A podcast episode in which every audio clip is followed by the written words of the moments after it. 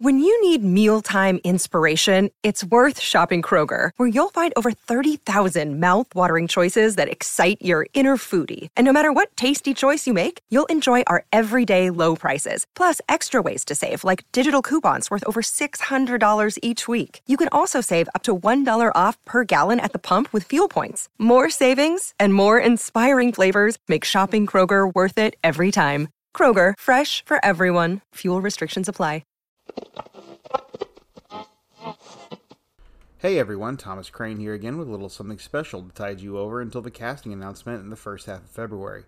Special thanks to all of you who have auditioned so far, by the way, and a reminder, we are planning a special Q&A for the end of January. Nothing is off limits, you can ask anything. I can't guarantee I'll give you a satisfactory answer, but endless knows I'll try. And you can still send those questions to thomas at lazaruscreativeco.com. One last time, that's thomas at lazaruscreativeco.com. So, without any further delay, let's get to today's little bonus. The Lazarus Toys Haunted attraction at the Wentz Brothers Festival of Fears was everything we dreamed of and more.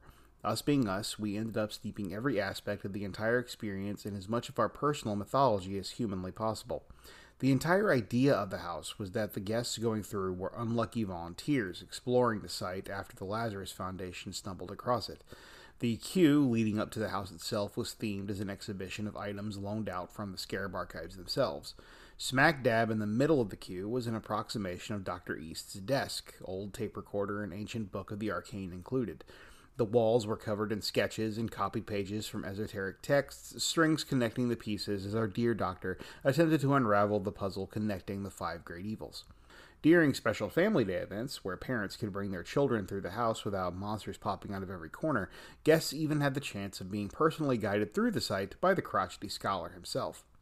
Now, it has to be stressed that all of this, while fun, was very non canon. Obviously, East hasn't found Lazarus toys yet, and when, and if he does, it will be under very different circumstances. However, now that we've introduced the wonderful world of parallel universes into the mix, who's to say this event didn't happen somewhere out there in the aether? So, without further ado, here is the first part of the audio guests would hear while they waited to enter Lazarus Toys and peruse the shelves of this pop up version of the Scarab Archives. Ladies and gentlemen, welcome to this special temporary exhibit presented by the Lazarus Foundation. My name is Gilbert Riles, and I will be your companion while you wait for your opportunity to explore the Lazarus Toys site. On the wall and tables beside you are a selection of artifacts from the Foundation's repository of physical artifacts, a location that is commonly referred to as the Scarab Archives. You are invited to take a look and examine these pieces while you wait for your chance to explore the Lazarus Toys site. A reminder from Project Lead Dr. Gordon Stewart and Archives caretaker Dr. Delbert East anyone touching the artifacts will be immediately ejected from the site. The Lazarus Foundation also wishes it to be known that they share no responsibility in the event of any injuries or curses you might incur while perusing this exhibit. Thank you. Dr. East has regretfully had to step away from his desk for the time being, but he has left this recorded message for you. Please stand by.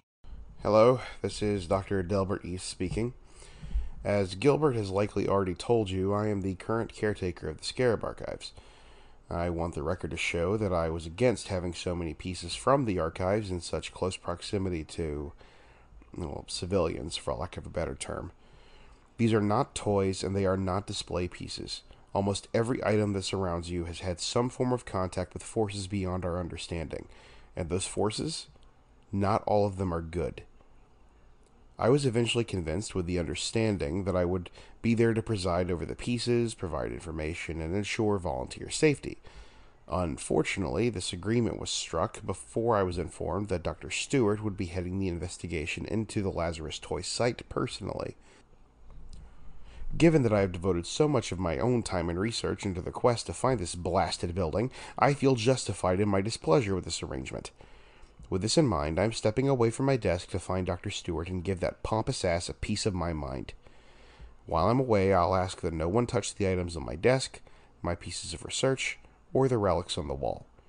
The Lazarus Foundation intern will see you into the site, and Gilbert will answer any questions you might have about the Scarab archives. I should be back shortly. Thank you. And be careful. We really have no idea what might be dwelling inside Lazarus Toys. In lieu of answering a litany of questions, I will instead play a musical interlude from Dr. East's personal collection. Please enjoy while you wait for your turn to explore the Lazarus Toys site. Thank you. Ah, ah, ah, no music for you. Don't want to slip on the old copyright banana peel. Anyway, following that musical interlude, we'd hear a bit more from Dr. East and Mr. Riles. This time, East would go into a bit more detail on some of the items on the shelves. Pay attention, and you might hear a few references and Easter eggs to some of my own favorite stories.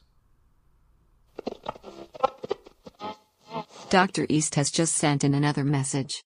Please stand by. This is Dr. East speaking once again. My search for Dr. Stewart has been fruitless so far. I'm about to head over and check out this weird circus tent next door. And if that fails, I'll probably go check out those weird militia guys in their big bunker across the way. But before I do that, I may as well tell you about just a few of the relics lining the shelves beside you. Uh, let's see. The large book that has seen better days is the waterlogged Bible of the notorious Walton clan, who commonly fed on unwary tourists before persistent nightmares drove them to kill each other in a homicidal rage. Uh, up on the top there, you can see an ornate golden music box. According to local legend, it is said that when the music box is opened, its enchanting melody causes nearby inanimate objects to come to life and dance with a life all of their own. Obviously, that box is not allowed to be open anywhere near the Scarab archives. Uh, on some of the shelves, you'll notice a variety of masks. Each has a special significance and meaning, I can assure you. The bull was worn in the annual labyrinth run by the disciples of Minos, a cult in Greece that practiced human sacrifice. The doll masks you see just over there were worn by the infamous twin serial killers Molly and Holly.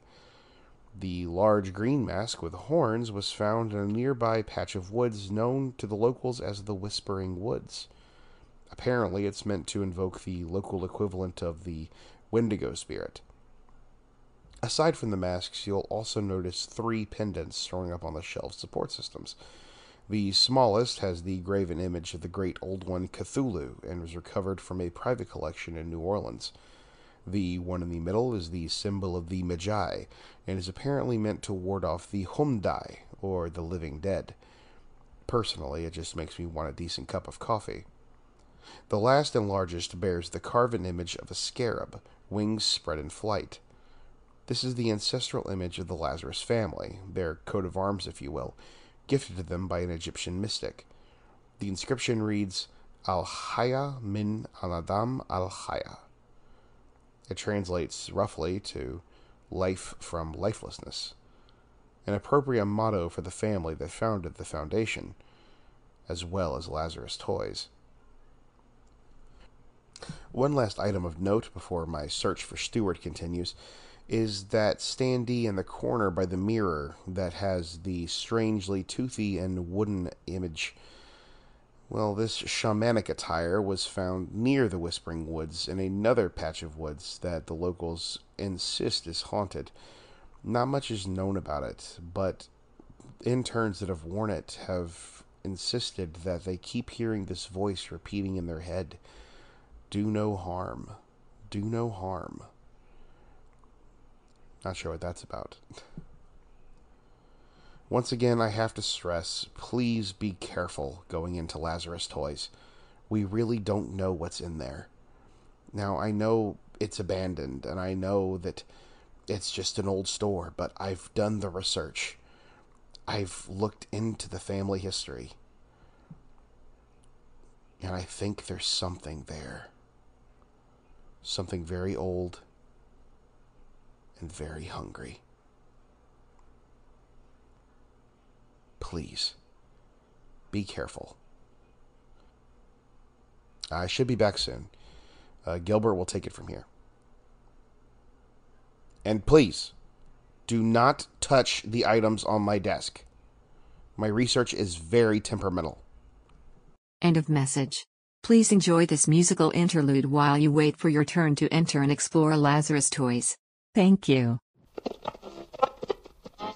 In lieu of further music, allow me to tell you that there were items referencing, in no particular order, Mystic Manor from Hong Kong Disneyland, Revenge of the Mummy from Universal Studios Florida, and of course the Cthulhu mythos, which has obviously been a huge point of inspiration for me. Now, before we close out this little bonus, one last little bit for you. We'll end this with audio from the video the guests watched before they stepped into the darkness and beheld the storm shrouded facade of Lazarus Toys. This is our very own Nick Smith reprising his role as that pompous ass Dr. Stewart, giving a brief history lesson on this toy store in question. Please enjoy, and I'll see you next time. Stay tuned.